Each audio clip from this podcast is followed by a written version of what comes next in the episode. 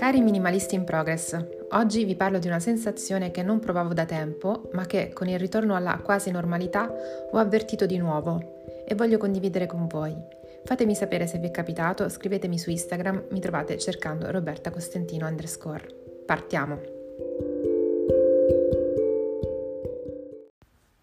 Da quando la nostra vita sta tornando per fortuna alla normalità, anche le attività quotidiane, il lavoro e il tran tran hanno ripreso come al solito ad invadere con i loro ritmi le nostre giornate. Ed ecco che da un po' di settimane ho iniziato ad avvertire di nuovo quella sensazione che, bene o male, mi ha accompagnato per quasi tutta la vita.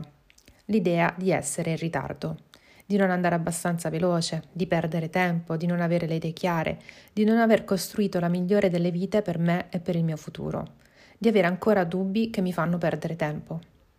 Non so se ti è mai capitato di avere la sensazione che tutti tranne te stiano andando nel verso giusto alla corretta velocità, mentre tu sei ancora indecisa su che strada prendere.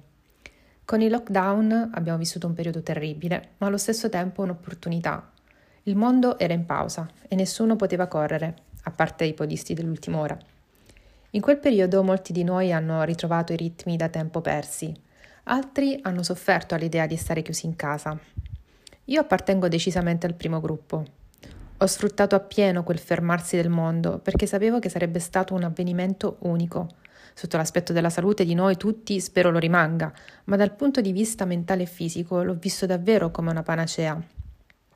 Ora che tutto è ricominciato a correre, mi sembra che le nostre vite siano di nuovo un continuo paragone le une con le altre a chi viaggia di più, a chi ha il lavoro più bello, a chi, a chi, riesce a lavorare da una spiaggia, a chi ha capito tutto della vita, mentre poverino te che devi andare in ufficio, a chi si allena tutti i giorni, a chi mangia bene, a chi vive sostenibile. Allora ho deciso di scriverlo, perché spesso quando c'è un overthinking la cosa giusta è buttare giù i pensieri per dargli il giusto peso.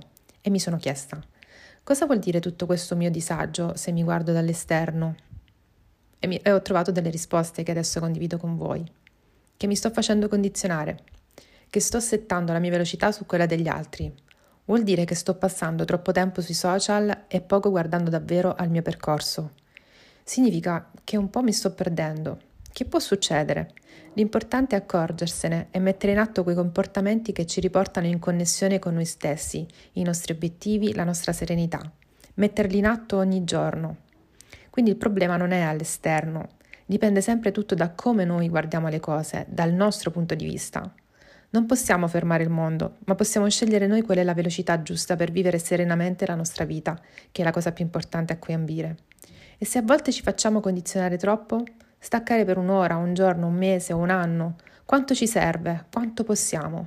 O almeno fare tutto cercando di non impazzire, che è già un, tra- un grandissimo traguardo, non trovate? Un passo alla volta, ma si può fare già tanta differenza. Il minimalismo è uno stato mentale, un approccio alla vita e non solo alle cose materiali. Ne parleremo insieme puntata dopo puntata nei prossimi podcast. Ti aspetto su The Visual.